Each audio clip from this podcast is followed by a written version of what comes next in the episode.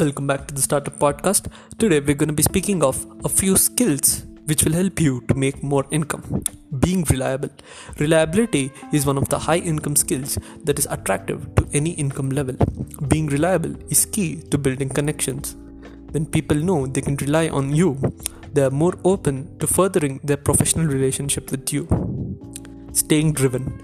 When you lose your drive, you lose your ability to confidently take massive action. As your enthusiasm shrinks, it's tempting to slip into complacency.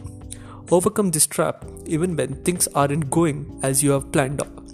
But trending to your self confidence, no matter what happens, you're able to keep your momentum going. Staying neutral. The ability to think clearly under stress is one of the most advantageous high income skills in 2020, since grounded thinking clears the way for sound decisions. Keep your thinking balanced by considering alternatives, seeking the input of trust, trusted friends, and taking a break when you feel overwhelmed.